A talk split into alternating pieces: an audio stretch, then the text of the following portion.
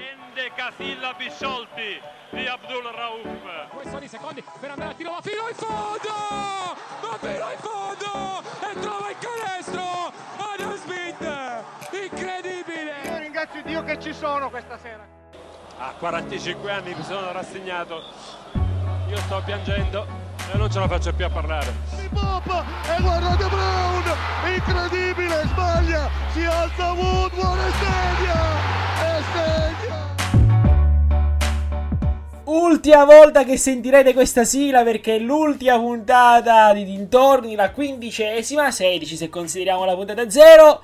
Buonasera. Siamo arrivati alla da- fine, insomma. Siamo arrivati al traguardo. Buonasera da Corrado. da Buonasera da Gianluca, Gianluca, esatto. Che ormai avete imparato a conoscerci con noi in questo studio virtuale che per l'ultima volta eh, vedrà eh, eh, la registrazione di questo dintorni. Abbiamo tutti eh, i collaboratori che ci hanno aiutato a realizzare dintorni. Eh, a partire dall'addetto stampa del- della Rosetana, Enrico. Ciao Enrico. Ciao a tutti. E poi abbiamo il redattore di Basket Universo Edoardo Ciao a tutti. e il responsabile comunicazione e marketing delle Panthers. Ciao Stefano. Ciao ragazzi. E allora, io direi che essendo l'ultima puntata facciamo qualcosa di speciale, cioè vi facciamo noi la domanda a voi. Siete voi i nostri ospiti in questa prima parte. Io partirei proprio con eh, Enrico e poi dopo riproporrei la stessa domanda anche a tutti gli altri. Qual è stata per voi l'emozione più grande vissuta da eh, addetti ai lavori?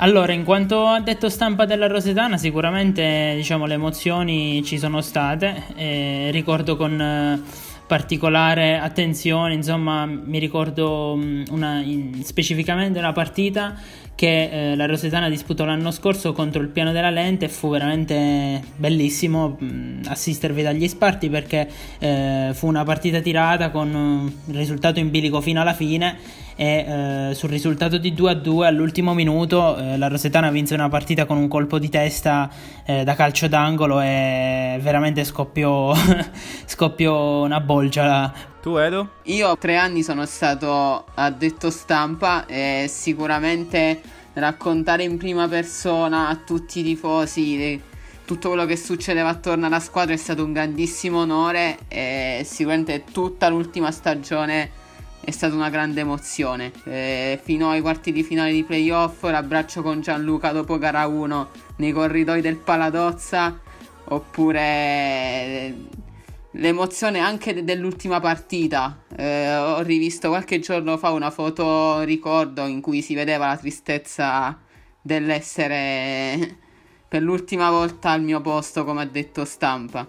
Stefano, invece eh, a te voglio chiedere un'altra cosa. Tu sei stato eh, telecronista eh, per il Roseto, oltre che anche lì responsabile della comunicazione per il Roseto Basket. Eh, c'è una partita che ricordi in particolare di, di quella nata lì? E poi se, eh, se ci ricordi anche l'urlo più bello che tu hai realizzato. Noi abbiamo inserito quello di Roseto Forlì, eh, però tu ne hai uno, uno a cui sei più affezionato. Allora, ti dico la verità, ho un ricordo dolce amaro perché la partita forse che ho avuto più gusto, come dite voi, Roseto nel commentare, è stata Roseto Fortitudo Bologna, partita del sabato alle 14.15 in cui facemmo una partita straordinaria e in cui a un certo punto io persi completamente la voce. Qual è stato il problema? Che quella partita veniva trasmessa su Sky Sport, quindi eh, sarebbe potuta essere solo in replica, sarebbe potuta essere trasmessa. Riuscii a trovare l'accordo con Rete 8 ed ero contentissimo perché comunque il giorno dopo tutta Roseto secondo me avrebbe rivisto la partita col mio commento. Fatto sta ci fu un problema con l'audio e quindi la partita andò ma non c'era il mio commento sotto e fu quindi eh, fu un po' una delusione in realtà. Ecco, noi abbiamo parlato di Roseto Basket maschile, però c'è anche una Roseto femminile. L'anno prossimo eh, si riparte e ci sono già delle prospettive. Ci puoi anticipare qualcosa? Sì, vi posso anticipare che stiamo lavorando tutti i giorni nel vero senso della parola per fare qualcosa di più importante, per essere una società più strutturata, più solida. Per noi la priorità è essere organizzati, essere seri, capire cosa possiamo fare e farlo con le persone giuste nei momenti giusti. Quindi questa è sicuramente la prima cosa che posso dire. Stiamo lavorando per allargare la struttura societaria, per essere sempre più pronti in tutto. E al di là dell'aspetto sportivo, che è ancora un pochino presto per parlarne, io quello quello che mi auguro è che le Panthers vengano riconosciute, vengano apprezzate per quello che stanno facendo, per quello che hanno fatto negli anni passati, per i tanti sacrifici che, che ci sono stati dietro. Io credo che questa società meriti un po' più di, di attenzione e spero che, che ci sarà. Una pallacanestro che quindi a Roseto rimarrà, eh, seppur non in veste maschile, in quella femminile. E allora, eh, terminata la prima parte, eh, io eh, darei la voce a... Rinnoviamo i ringraziamenti perché ci avete aiutato in questo sogno che poi è diventato realtà. Quindi... Esatto, in, in, quasi due mesi, ancora. 16 puntate, grazie anche a voi, grazie alle persone che eh, ne ci hanno ascoltato e noi prima di passare alla seconda parte lasciamo la voce a Slice che oggi ci parla di Julius. Grande cuore, ecco come veniva chiamato Kyle Julius da coach Neve Spachia a Roseto dove l'ex comguard italo-canadese ha giocato per uno straccio di stagione nel campionato 2004-2005. La sua carriera sul campo non ha avuto molti alti, ma oggi sta ottenendo invece ottimi risultati come coach e trainer. Fisico da Marine, nel 2014 viene ingaggiato come nuovo coach dai Mississauga Power nella NBL, dove riesce a portare la squadra alla loro prima storica vittoria durante i playoff. Nel biennio successivo Julius firma per i London Lightning, sempre nel campionato canadese, portando la sua squadra in finale in entrambe le stagioni. La conquista del titolo avviene nel 2017, quando batte gli Halifax Hurricanes, e i record stabiliti lo portano a vincere la palma di miglior coach per la stagione 16-17. Concluso il rapporto canadese, nello stesso 2017 avviene una singolare scelta, fare i bagagli e portare la sua esperienza di coach, seppur breve ma vincente, in Vietnam, accettando l'offerta dei Saigon Heat in ABL, con l'obiettivo di costruire una nuova cultura cestistica. Traguardo raggiunto, regalando agli Heat le sue due migliori stagioni. Finita l'esperienza nel 2019 con i Saigon, Kyle si accasa in Taiwan ai Formosa Dreamers, ma a causa del Covid-19 il campionato sembra essere stato bloccato. In estate sarebbe comunque tornato in Canada come nuovo allenatore e general manager dei Fraser Valley Bandits in CEBL, dove ha preso il posto di Peter Guarasci, ex Roseto anche lui. Big Heart Julius. Grazie mille a Leonardo di Slice of Basket eh, per questa bellissima storia. Ehm, e io allora lancio la seconda, la seconda parte in quello che è diventato un vero e proprio cult di questo programma. Eh, da una parte ci sarà Luca Maggitti, dall'altra parte ci sarà Giorgio Pomponi, che arrivano però subito dopo il nostro favoloso stacchetto.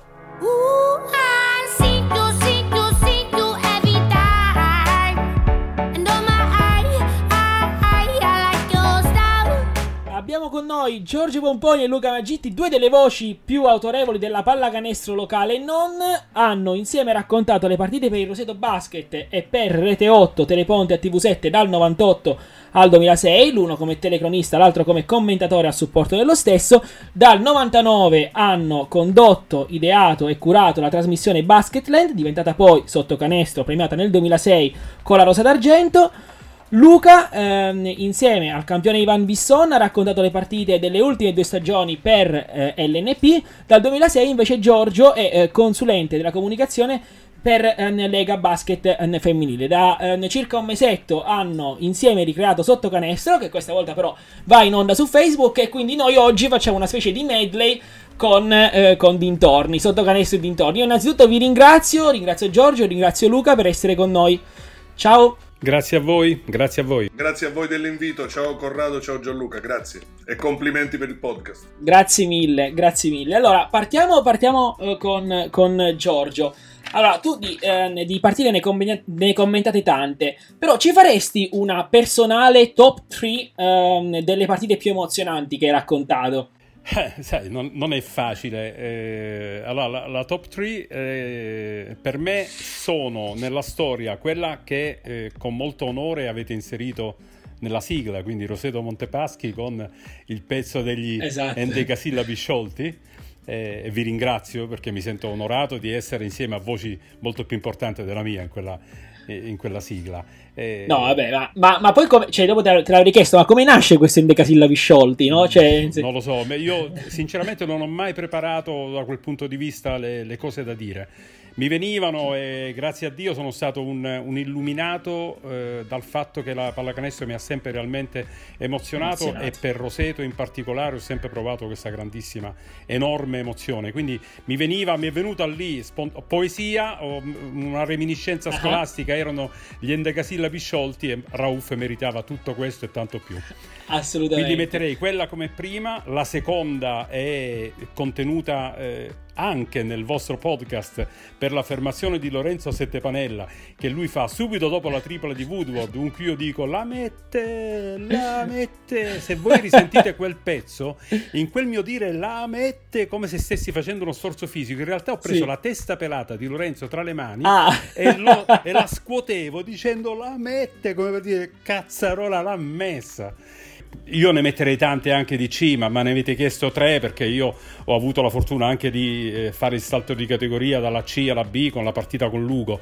Però per emozione, perché è stata l'ultima che ho fatto a Roseto, perché ho pianto come un bambino e perché e ancora oggi io vi assicuro, voi siete molto giovani, ma io vi assicuro, credete a un, a un, vecchietto, faccio fatica a parlarne, quella in cui con Luca piangevamo come i bambini ed era la partita con Capo d'Orlando perché forse sapevamo anche che, che la fine era nota in qualche modo per, per citare un, un'opera, però eh, è stata un'emozione immensa quella partita, immensa.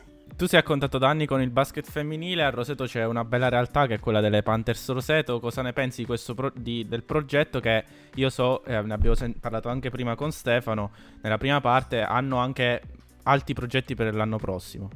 È una stupenda realtà. Sono contento che mi fate questa domanda del, per, sulle Panthers perché io ho avuto modo di, di, seguirle sempre con affetto, purtroppo a distanza. L'anno scorso c'è stato contatto, come eh, la navicella quando si ricongiunge al, al razzo che l'ha generata. E l'anno scorso sono stato in contatto perché ho avuto il piacere di commentare in diretta per il la LBF TV, tutte le partite della Coppa Italia, della finale nazionale Under 20 che si è fatta a Battipaglia. C'erano mm-hmm. le mhm. Panthers che hanno fatto eh, un figurone immenso. Parlavo con Franco Ghilardi, chissà quante ne prenderemo. Invece hanno vinto le prime due partite e hanno perso solo nei quarti di finale con Erika De Giovanni che fece eh, 40 punti in una partita con 8 triple, 9 triple, una cosa pazzesca. Eh, detto questo, c'è stato quel contatto e dopo ringrazio Stefano Blois o Blois, come piace essere chiamato a lui.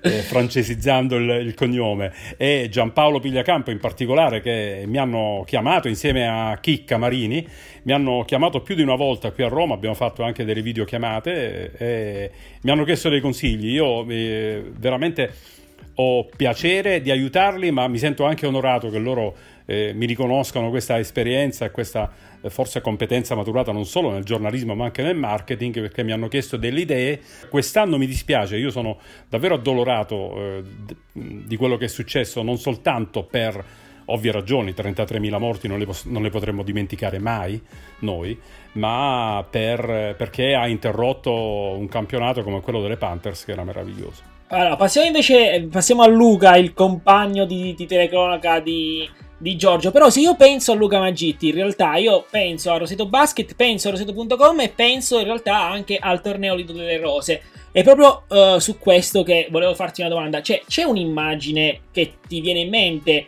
nel momento in cui pensi al Lido delle Rose? Ce ne sono tante. Una che ci vuoi regalare?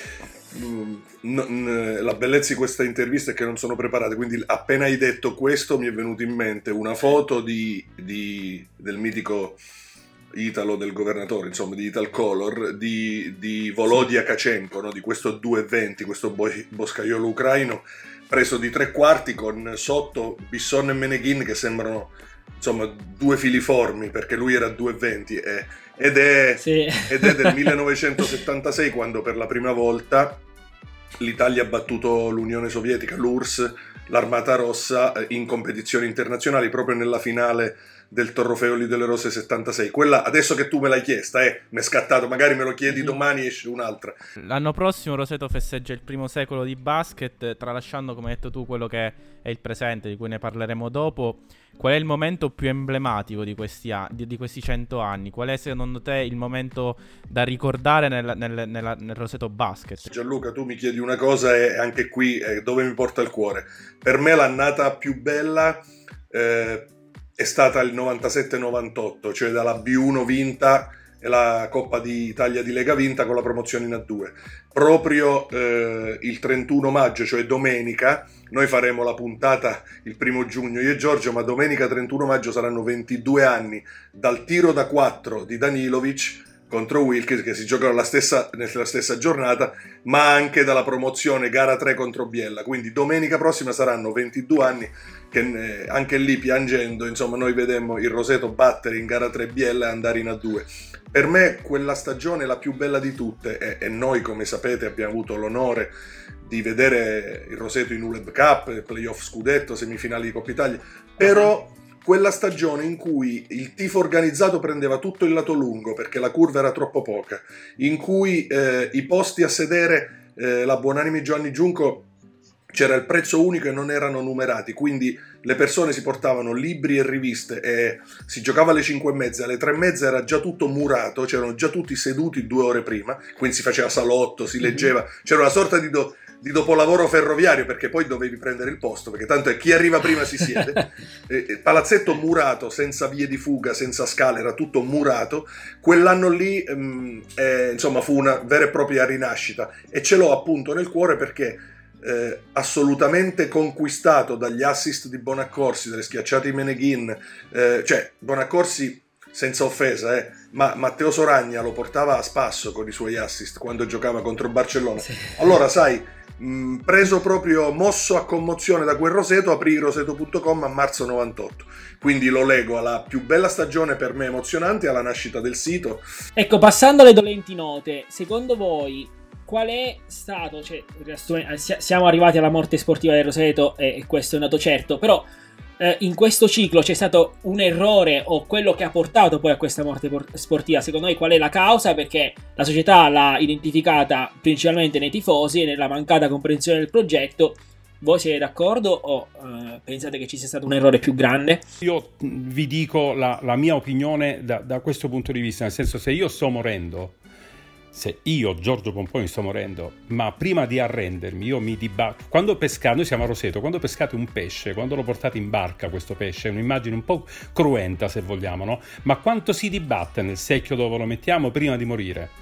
Io non ho visto questo dibattersi, non ho visto questa volontà a respirare, non ho visto questa voglia del pesce Roseto di tornare in acqua e di dire io piuttosto che morire, piuttosto che vendere il titolo a Stella Azzurra, ci chiamiamo alle, faccio una chiamata alle armi, l'ultima, e se chiedono eh, di fare un passo indietro noi, parlo della gente che ha gestito il basket, lo facciamo per il bene di Roseto. Io questo non l'ho visto. E fare una conferenza stampa e chiudo, scusatemi, il giorno quando già è stato tutto fatto, nonostante le dichiarazioni odierne RT8, è stato già tutto fatto, io lo trovo offensivo nei confronti della comunità di Roseto. Il Roseto, grazie all'inventiva di Martinelli e anche a, alla capacità appunto di Norante Cimorosi di intercettare questa inventiva, si è garantita per due anni circa 600.000 euro. Sono molto arrabbiato perché se tu per due anni hai 300.000, questo l'ha detto, l'ha ribadito sì, oggi Antonio Norante sì. RT8, allora io dico, cavolo, ok, ci vogliono almeno 500.000 l'anno per fare basket, ma possibile che non vi siate riusciti a tenere alleati questi? Mi spiego quando si dice la colpa è dei tifosi, io che mi sono schierato, che ho avuto lo striscione contro, quindi direi che io posso parlare, magari Antonio, con tutto rispetto, lui non l'ha presa, diciamo così. Il primo anno, quando diciamo una parte ha scelto di non venire più, eh, come dire, io la rispetto perché in democrazia vale, ma il grosso della curva veniva, c'è stato un periodo quando poi purtroppo i fatti di Cagliari hanno un po' guastato tutto. Se ci fosse stata un po' più di pazienza, e alcuni ultras me l'hanno detto ovviamente in privato perché non potevano dirlo in pubblico perché, come dire, non fa ultras, era la squadra ideale per Roseto, giovani, coraggiosi, eh, faccia sporca, era la squadra perfetta per Roseto. Se ci fosse stato un po' più di pazienza e non ci fossero stati i fatti di Cagliari, secondo me la stagione sarebbe girata. Poi però, che dico a Norante, tu non puoi dire adesso che tu non rinnovi il contratto per quella cosa di un anno e mezzo fa, perché un anno e mezzo fa c'è stata, una parte si è allontanata, la curva dopo Treviso ha fatto un comunicato, si è sciolta, noi abbiamo fatto i playoff, gli incassi dati di Felice Di Marco, il ticketing, sono stati superiori all'anno prima, il problema di quest'anno è che tu non vincevi mai e non vincere mai a Roseto qualsiasi sia la categoria, alla gente non piace. Siamo quindi giunti al nostro solito cut-off di 20 minuti. Io ringrazio Giorgio, ringrazio Luca uh, per questa bella chiacchierata di e per il Roseto. Grazie a voi. Grazie, grazie a voi, Parlato, grazie, grazie, a voi di cuore. Complimenti, complimenti e grazie.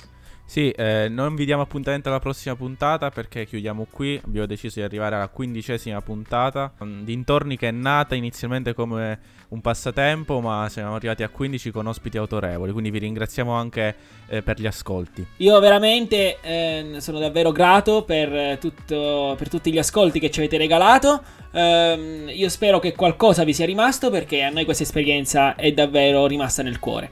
Grazie mille ancora e forza Roseto.